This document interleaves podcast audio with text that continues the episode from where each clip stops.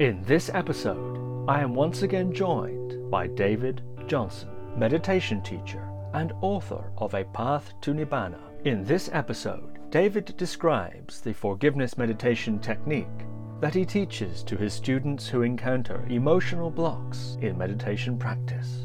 David recalls his own journey with forgiveness, including his experience of forgiving a toxic boss, and shares his students' accounts of using this technique.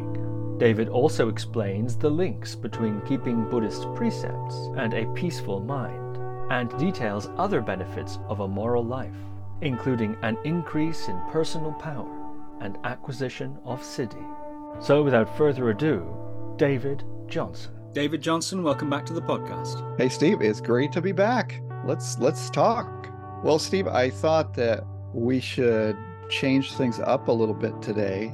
Uh, we talked a lot about uh, meditation and the effects of meditation and you know kind of going into the weeds there.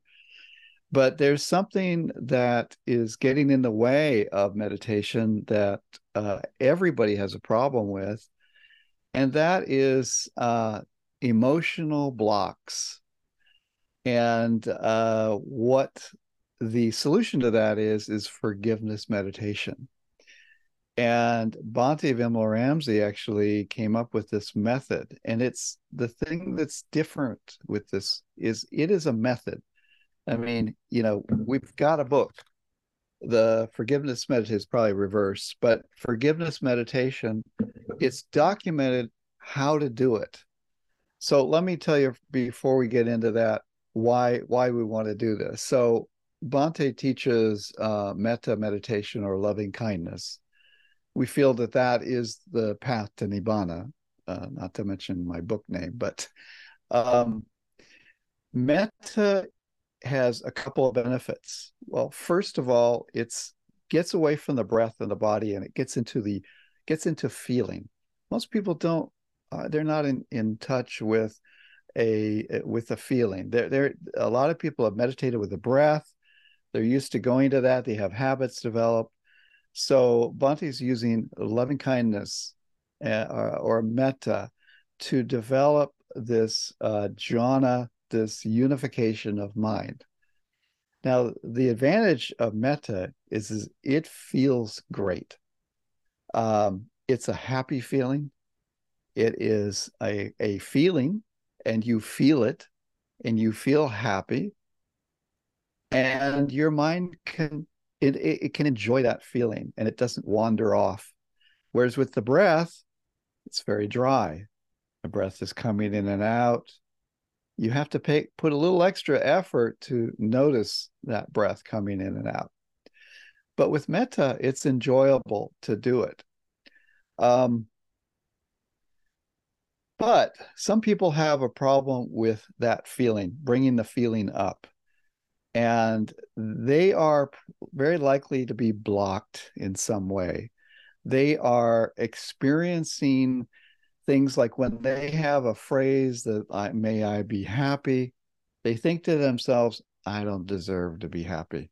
I just, uh, I can wish somebody else happiness, but not me. And we'll see people come in and they'll, they'll be crying like the second day. It's like, I I just can't do metta. I don't, you know, I don't feel it. And I'll say, you know, I'll ask him, what do you why? And and well, I just don't I don't see myself as a happy person. I've never been happy. And they actually tell me, I have never been happy. And I said, okay, all right, I get it. Um, so let's try something um, different. So let's try some forgiveness meditation. And what forgiveness does is it softens all of these things that come up in your mind. It addresses them directly. Now, we have a process in the meditation where we use this process called the six R's. It's basically when a hindrance comes up, you just release it, relax, re smile, come back to your object. Well, in this case, they'll have emotional things coming up, and this is just not, it's not enough to handle it. So, what you have to do is you have to go at these emotional blocks on a personal level, not at the impersonal level. forgiveness is about personally forgiving whoever wronged you or forgiving yourself that you wronged yourself and you forgive yourself. It's personal. It's not the not self of just seeing these emotions coming up as painful feelings, which they are. They're just painful feelings and they have a story attached to them, a memory, and then that balloons out into more stories and that balloons out into things that they do and then they're going to go eat ice cream or they're going to go and distract themselves and and all the rest of it. Well if your mind is strong enough you can catch that painful feeling arising and relax and it'll dwindle down and you can handle your emotional blocks like that but not everybody can do that there's a lot uh, I taught forgiveness retreats for a, a, while online. Right now, I'm pretty busy to really get involved with that, but I taught forgiveness. And uh, Steve, let me tell you, there are stories out there that you cannot believe. People suffer like their entire lives, their their parents, their bosses, their uh, teachers, their children, everybody it feels like is going after them. And in and in, in many cases uh, they do. I mean they get hit. They they are abused uh, in every which way. Uh, it's like everybody's got a story. And um, so that's really driving them and it's been pushed down. It's like no i'm fine but no you're not fine because there's no feeling of loving kindness there's no feeling of happiness and so we have to soften and start to let uh, peel away these onions of of pain. And so this forgiveness practice, what it does, it's very simple. I mean, uh, your listeners could probably benefit. I can just explain it in about two minutes, and they can just go off and do it. And what you do is you just sit down. This is not about concentration or a fe- or or locking in on a feeling or or or getting concentrated on anything.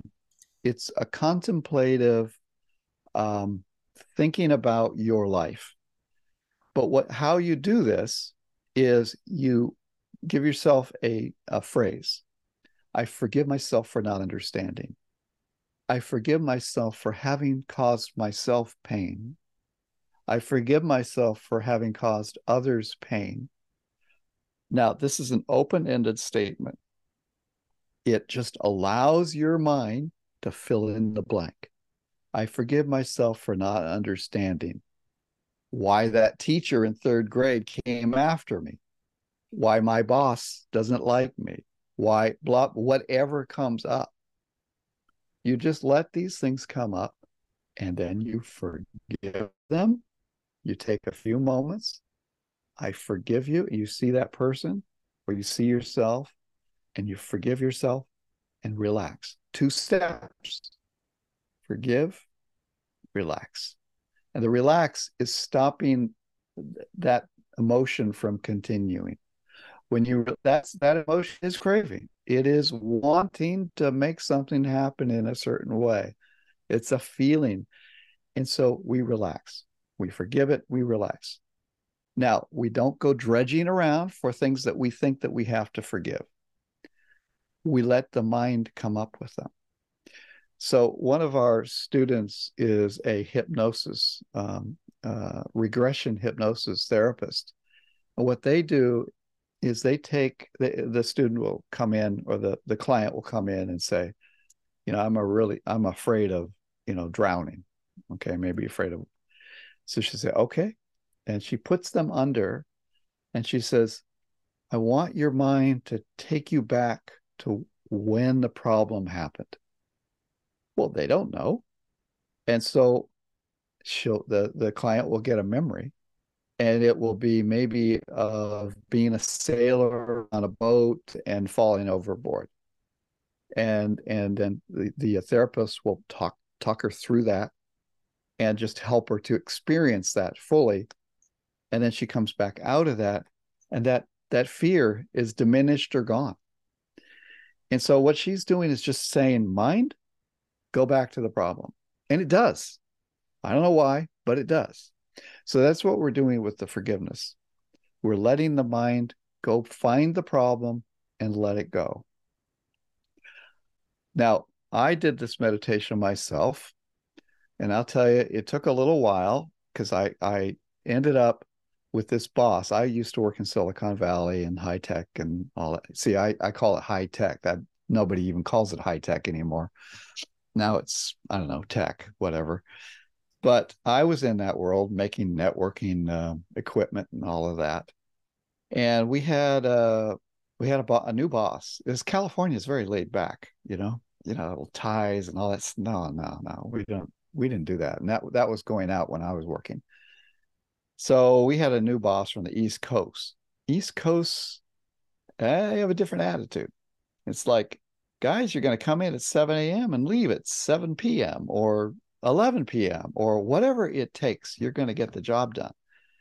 Well, that just really grated on all of us because we were tending to be more like eight to five and everything's relaxed, you know, and everything's chilled out. And I mean, I know this isn't true for a lot of programmers, but we're not programmers.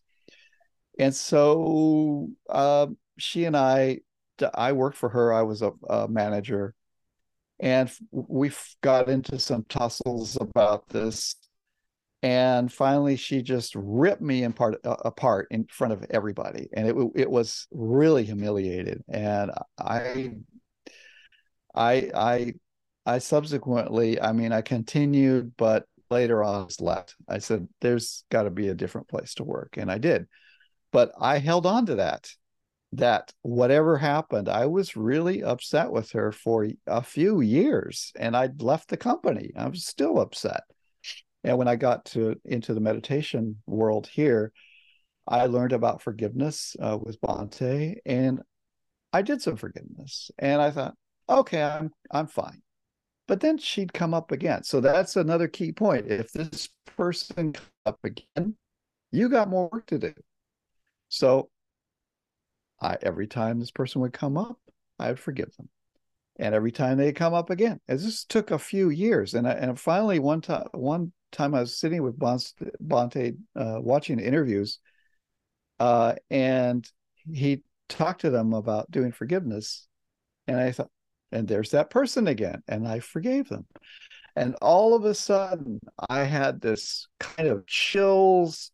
My body was shaking, and I understood her point of view. I got it. I thought, oh, I mean, I thought I understood what she said, but I understood where she was coming from. Every it all dropped, and it was over. Now I can think of her, give her some loving kindness, understand her, be compassionate. Everything is fine. I don't have that emotion come up, and that uh, I think it solved a lot of other little issues too. The mind tends to get stuck on one thing and if you can go after that one thing, it tends to just take care of everything else. One guy, I was doing a retreat here just last week. I put this guy in forgiveness. He went for a few days. Um, nothing really much happening. He's he he did do some crying, and we encourage that. We're the only re- retreat center that encourages people to cry, because if they feel it, let it out. It's okay. Don't suppress it. Don't control it. Also, but don't get carried away and indulging, indulging it. Just let it disappear. And so he had a few good cries and he came back. Finally, the third day, he said, I had this amazing experience. It was as though there was this column of light that went up. And every problem that I had ever had was attached to that and it just all stopped.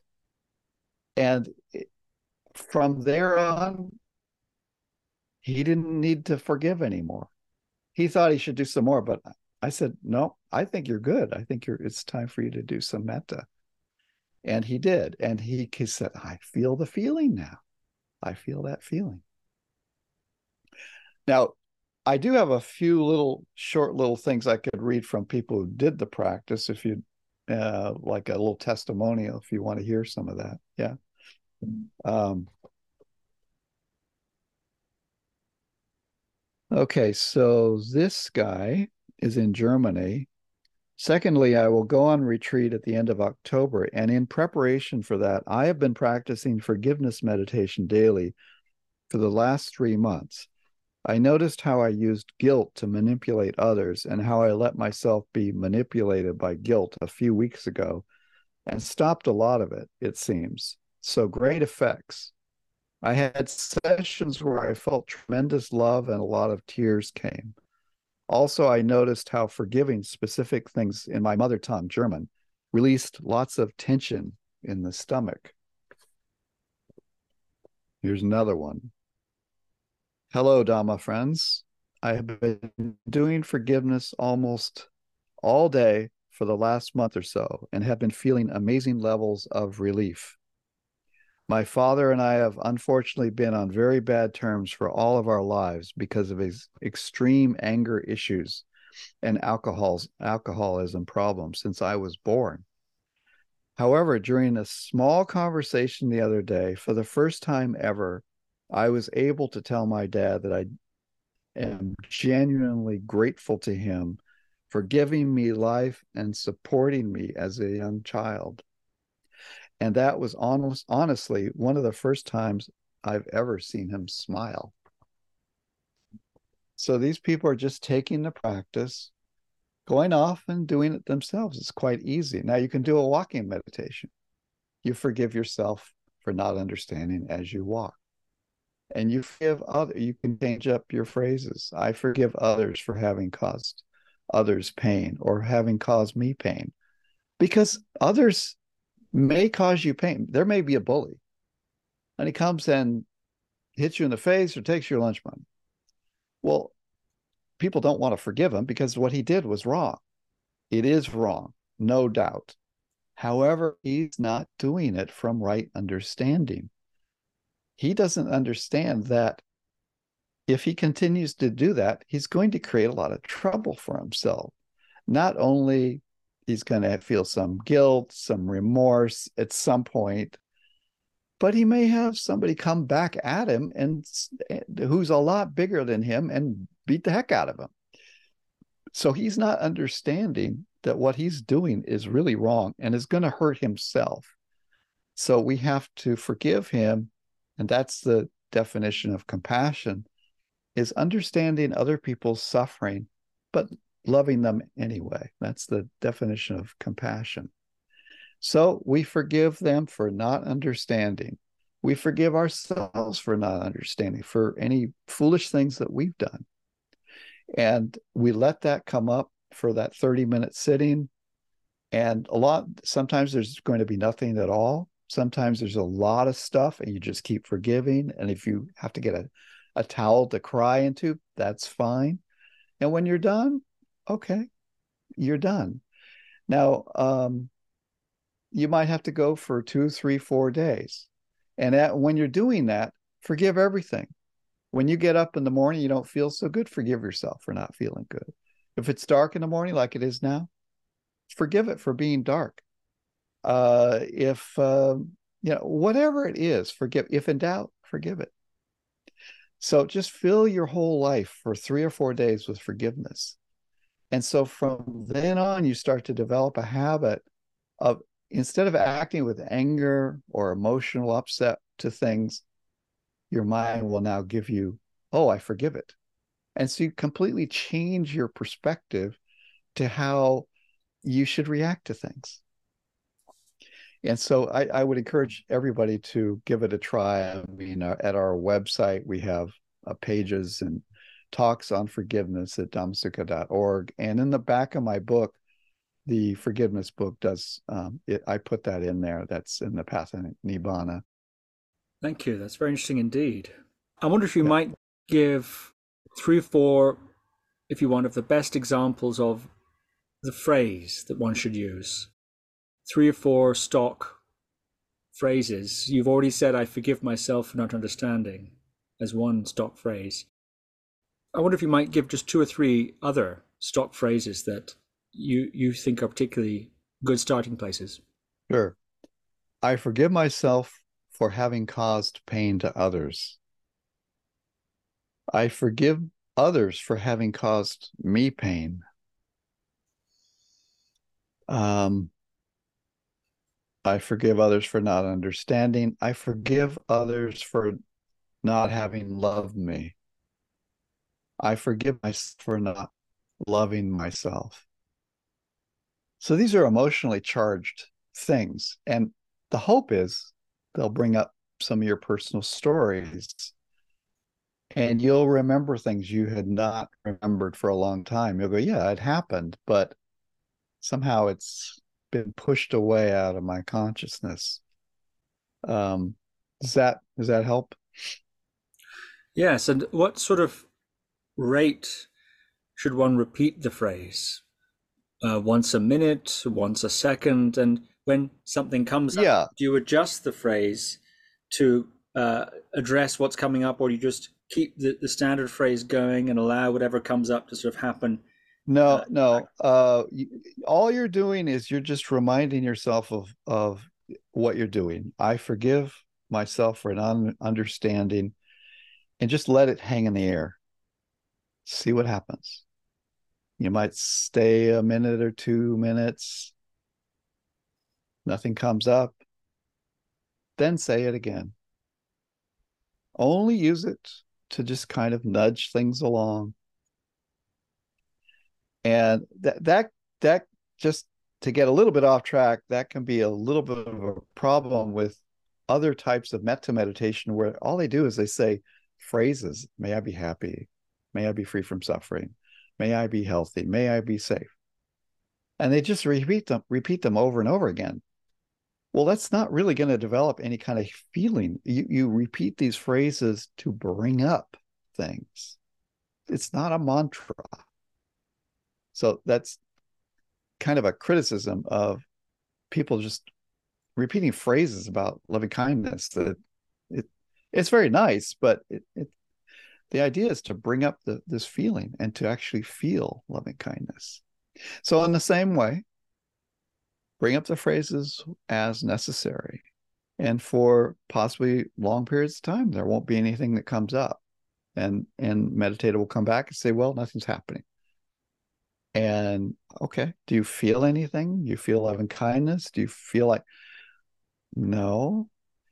Well, the thing to know when you're done is that y- if you ask yourself, is there anything left to forgive or are you done for now?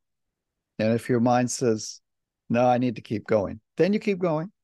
And a lot of times, if there's something um, that is, if your mind says, I'm good, it's going to say it. And you're going to go, yeah, I, I'm good. And so, okay, the mind knows, it knows everything. Um, and then you just you just go off to another however it doesn't mean you don't you can't use forgiveness as a tool you just use it uh, when things come up. You know, you go into work, you're not in meditation or anything, but your boss, you know, kind of gives you a rundown here. And so you're going to forgive him for not understanding, but you're going to, you're going to forgive, but you're also, if you're, if you're at fault here, you're going to forgive yourself for making, making a mistake. Oh, that's another good phrase. I forgive myself for making mistakes because we do. You know, we do things wrong out of laziness, out of not being smart enough, out of um, so if it's not intentional, it's not a big deal. But if it's intentionally kind of knowing the results are not going to be good, let's forgive ourselves for that and not do that anymore. In the Buddhist tradition, the Buddha, a, monk would do something wrong, and there was a um, uh, a forgiveness um, method. They would they they would the Buddha would call the monk. The monk would come in. And the Buddha would say, "Explain what happened," and uh, they would explain it. And the Buddha would say, "Do you forgive, or we forgive you for that in this order, as long as you understand what you did wrong and that you will do everything right in the future. If that is the case, we forgive you, and you know, please move on. And everything is good. sometimes monks would come in and say no it was it was wrong or it was right and i'm not going to forgive it and then you know they would be continue to be admonished or asked to leave or or whatever it was but or sent back to their preceptor um, but as long as you forgive and you understand what you did wrong you know all as they say all will be forgiven is there an ideal uh, dosage in terms of frequency of sessions um, and duration of sessions. I, I, suppose if you're on retreat, you just do it all the time. Is, yeah. this, is this a sort of practice you can do off retreat as well? Uh, and if so, what sort of dose are we looking at here? I know in your guide you say 30 minutes minimum at the beginning of your meditation session is what you recommend. I wonder, is that true for daily life as yeah. well as retreat? How, how do you organize that? Yeah, yeah, I would just do 30 minutes a day and and then bring that forgiveness into the rest of your day uh, as you're walking down the street. Forgive yourself for not understanding. But as at a minimum, just do one session a day and just do it do it for a week. I tell people do it do it for a week. Because then you develop this strong habit of reacting with forgiveness instead of reacting with anger or upset. Um, let's see. Yeah, this stuff can really um, be effective. Even um, I, I remember Bhante worked with soldiers who've come back from the war and they've killed people. And it's something they don't talk about.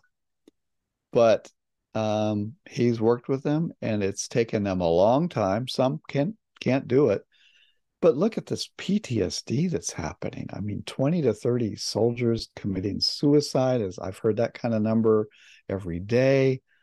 Um, they go with the greatest intentions and they come back really wrecked and they're treated with drugs.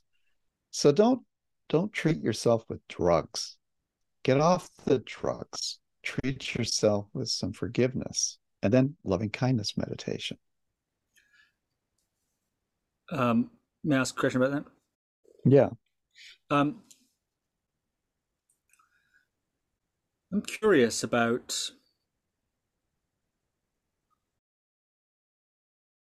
now you mentioned that people who are receiving some sort of psychiatric care, for example, do you see a limit or a contraindication for this sort of a technique? Um, are there people? Yeah, you, good question yeah that you wouldn't recommend yeah, it yeah, you've, yeah. you've, said here you've just said here get off the drugs. That um yeah. do you mean to say that if anyone's on any medications they should immediately cease them and begin no of course not. Right. So yeah i mean but think about uh not using the drugs as the only only method. And the drugs are um attempting to solve a problem. And so let's find out what the problem is and see if we can solve that. And I think with this method, this is a very specific method. You continue to do this until the stuff comes up that you need to forgive. You forgive it, you relax, let it go, and it's over. Now, with psychotherapy, uh, I mean, changing the subject just a tiny bit over to psychotherapy, going in to talk to somebody about all your problems. Well, I mean, there's actually a lot of jokes about the money that could have been saved from all those sessions because all they really ever accomplished was having a friend to talk to, and they never really solved the issues that were coming up. It was just talk, talk, talk, talk, talk, and they never forgave. They never it, it's helpful. But let's go to the go to the the root of the problem. Um, we do see people come for meditation retreats who are on you know the um, the happy drugs if you will. They don't do so well. That med- that uh, drug is actually suppressing the feeling. And when they when we ask them to bring up the feeling of loving kindness they can't it's just it's just empty. It's just not there. So we'll put them on forgiveness, but then there's nothing there. and and we'll say are you you know are you taking a zoloft's or anything like this we're not we don't want to get too much into this but we're, we're trying to help them develop the feeling and they say oh yeah we we've been prescribed that every day for since we've been you know teenagers and that's what we we take and so that's a problem so your original question is can we ha- help everybody doing this no, we can't because first of all, if you're on these drugs, there's going to be a problem there. Um, you can do it while on them, but and and maybe you'll solve some issues, and then you can maybe reduce your dosage. Um, but some people, their minds are just not in a great space, and uh, we had one fellow come, and he was he, he was he admitted to us well, I'm bipolar, and I just realized I'm having this. I'm kind of going into this mode where I'm just not tranquil. I'm not calm. I'm I'm kind of manic. I think maybe it's just better for me to go and relax back on my house. So okay, okay, good, because he he just wasn't he wasn't either at the point to be helped or you know, and he understood that. And so it's very it's not really common, but we do keep a lookout for people who who might have these these drugs that are affecting affecting them. And is there any anything you might see in a student whilst they're undertaking this technique that might give you reason to pause it for them to say, "I think you should take a break from this technique"? Uh, is there something you might see that would would would give you cause to say that? No, I would just tell them to continue to give and maybe take it outside and go relax a little bit. The problem is some people will get into their story and they won't relax. They won't let go of of thinking about it. And um, you just have to work through that. And you have to tell them, don't don't indulge this. Some people want to indulge um, they feel like there's somebody who's who doesn't who, who isn't happy and so their their definition of themselves is depressed all the time ever ever met someone who says well i'm depressed most of the time and I, I have a problem with depression so my doctor's got me on you know it's and it's fine. Really? It's fine? And and they're just in this, this mode and it's time for them to think differently that no they can be happy and, and they can be different. So so we we have to have them see that there's a different way to see things and to get out of that. Here's a question and to do with forgiveness meditation and perhaps it's a broader question related to TWIM also but in particular you said that practicing this technique can change the way that one reacts to difficult situations, uh, angry boss, that kind of thing. The instinct is to forgive rather than, you know, to become angry or that sort of thing. Yeah. Uh, you get used to doing that. I wonder, is there a danger of that sort of a uh, training turning one into a bit of a pushover?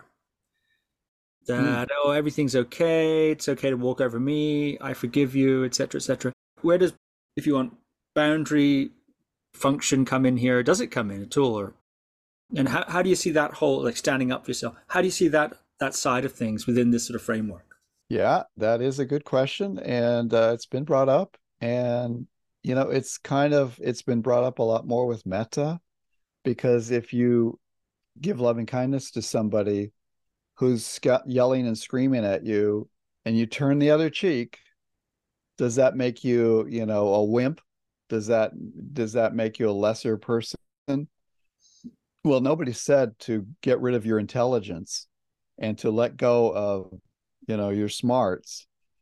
You you understand what that person is saying. You make an intelligent judgment as to whether it's right or wrong but there's never anything good about reacting in a negative way. It's just not going to help anything.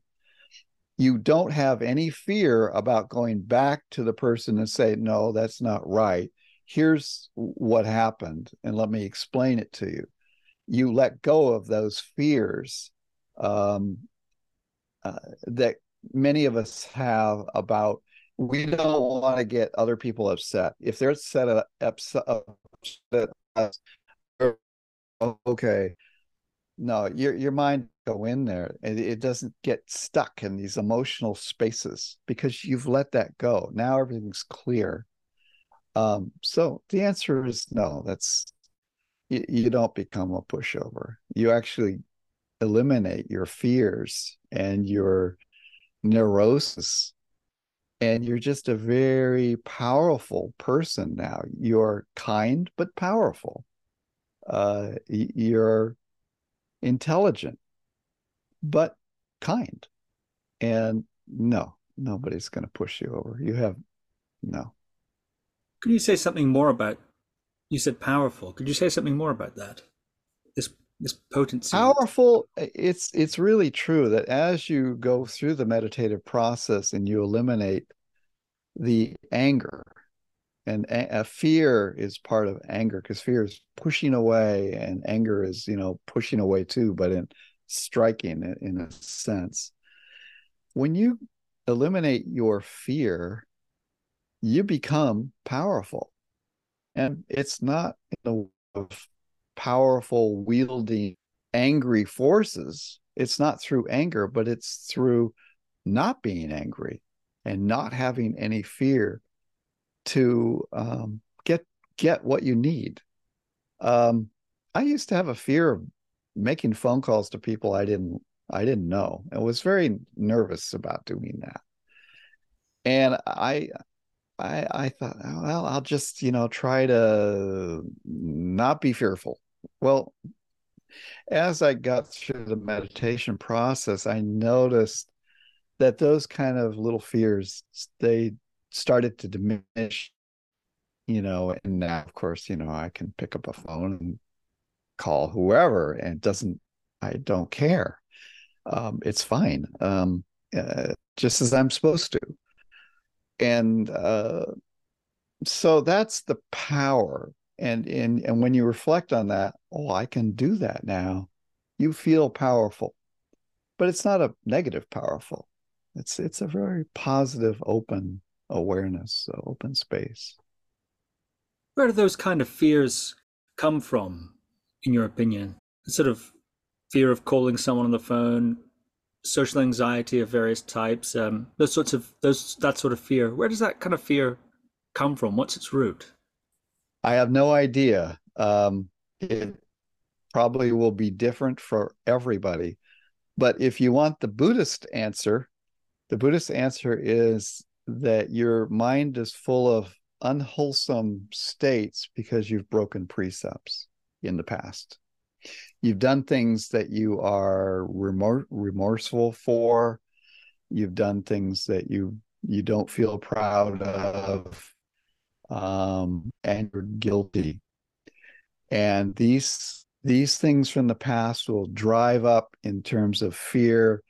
I think one of the the the, the um, negative aspects of stealing is that is that you're very afraid of everything and you have a lot of fear. So when you break the precept of stealing it doesn't sound like that that's what it would would happen.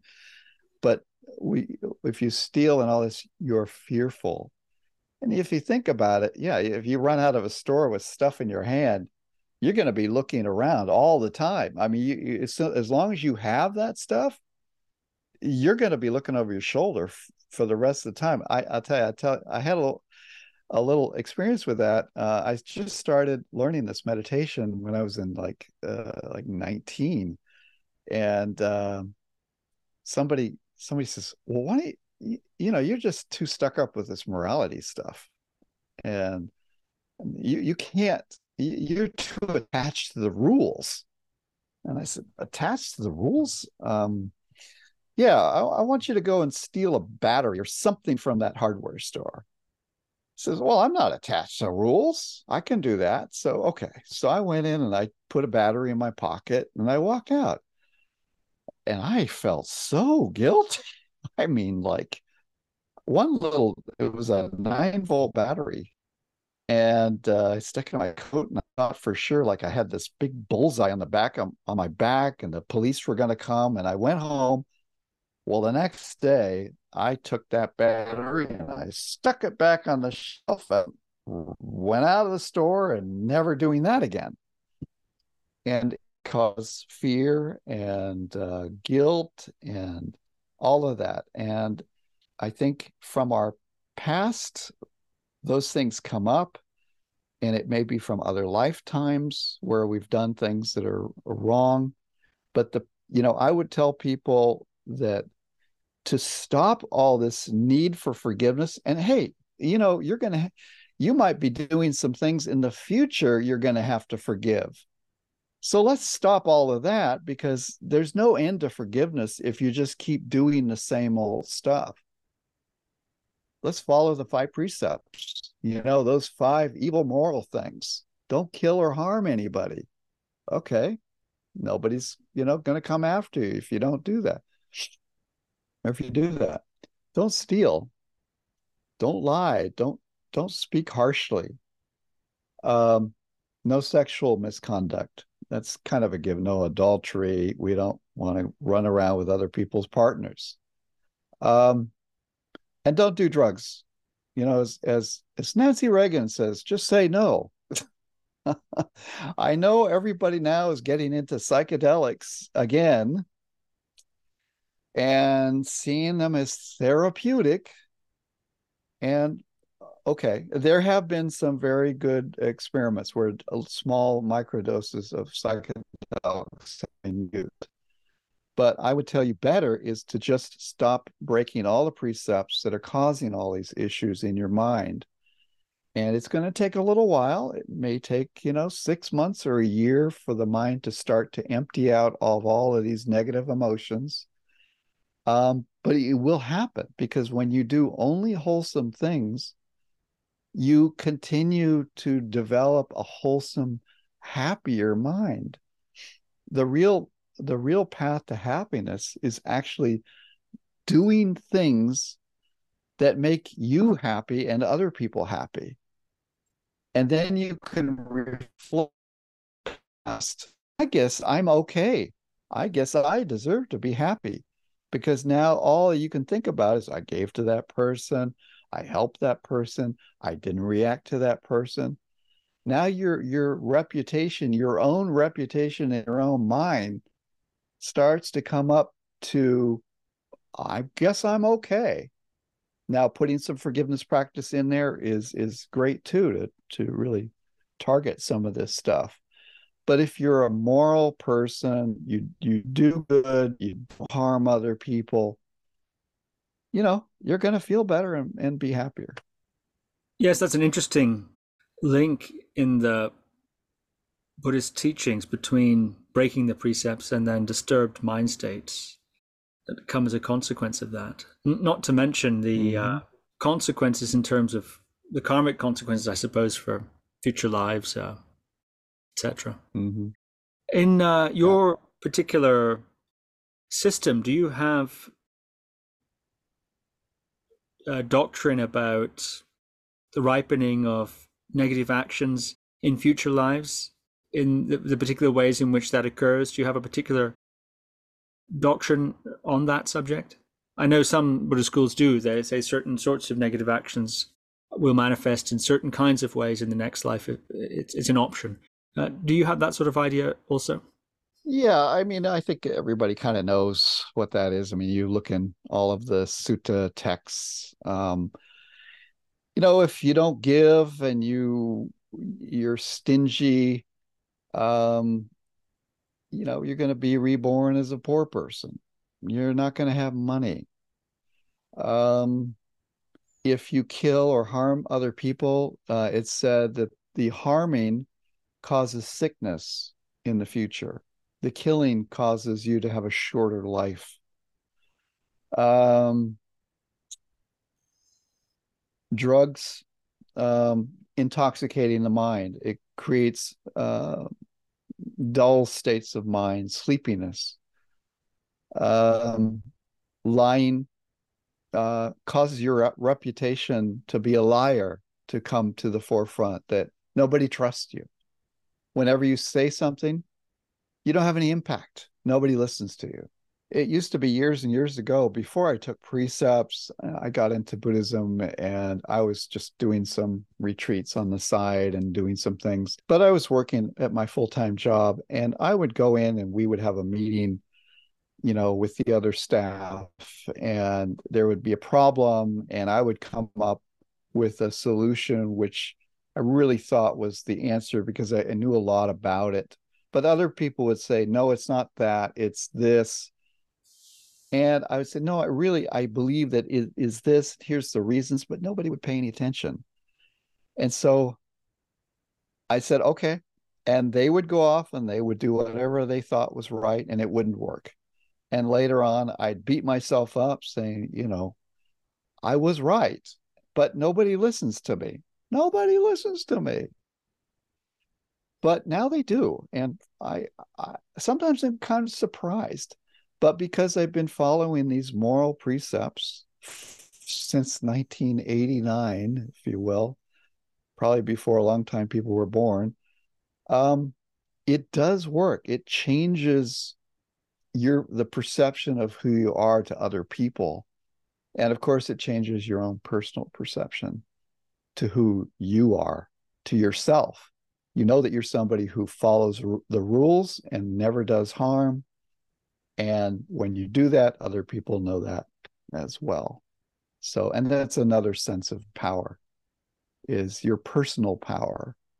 Um, you know your reputation trust people like you people there's many benefits that are listed. I mean i could do a whole talk about all of the benefits from following the the moral precepts but you know the first uh retreats i did um we would say the precepts once during the retreat and then that that would be the end of it and later they'd say well now you can give up all the precepts and go home and I said, well, wait, what?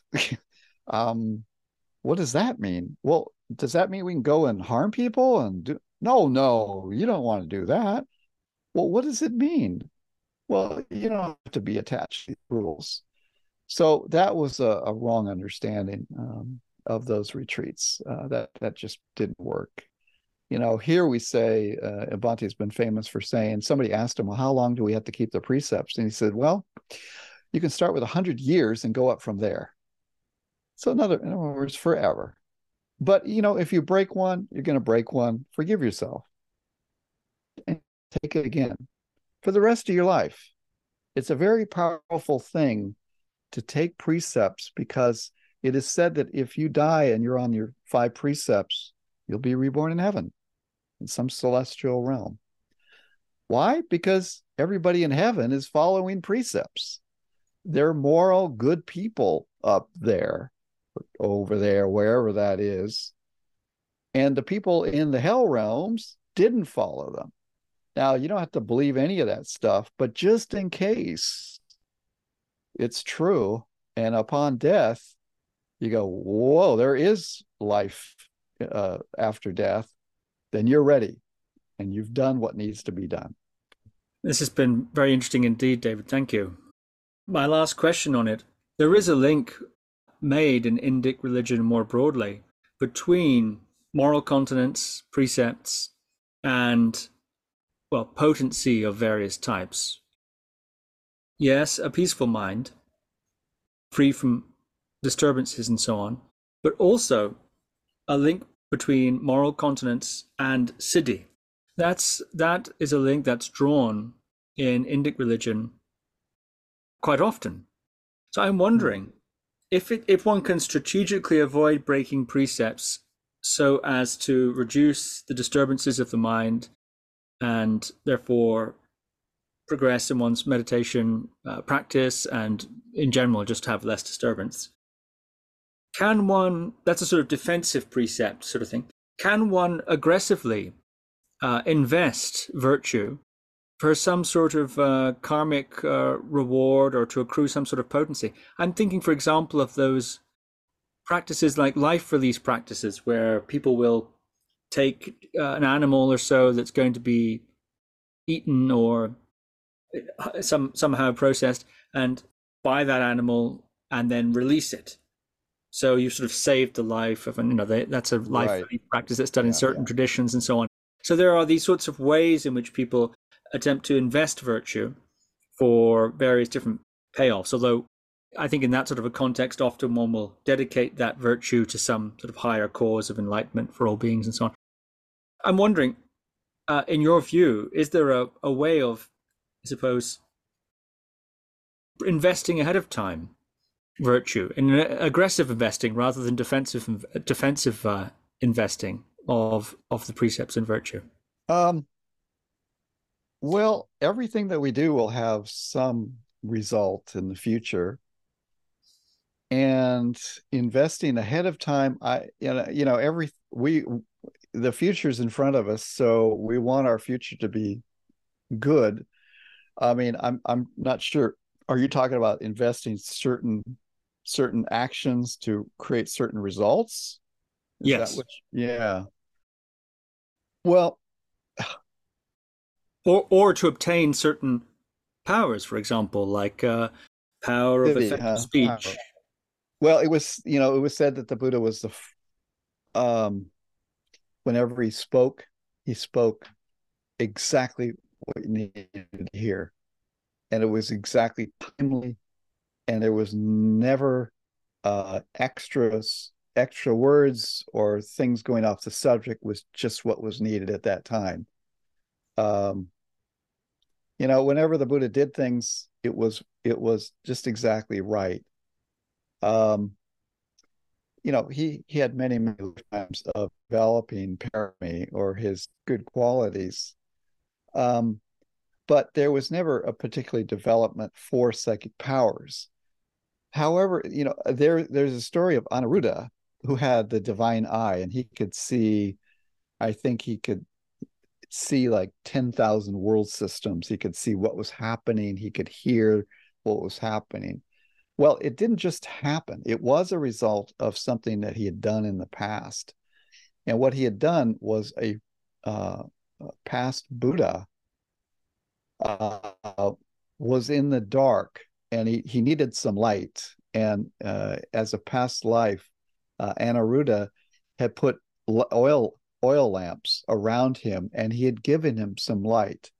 And as a result of that, uh, Anuruddha in the life with the Buddha had this incredible divine eye. I mean, he was the foremost in seeing um, into the in you know other world systems, hearing from other planes, and and all that sort of thing. So there was a an action and a result.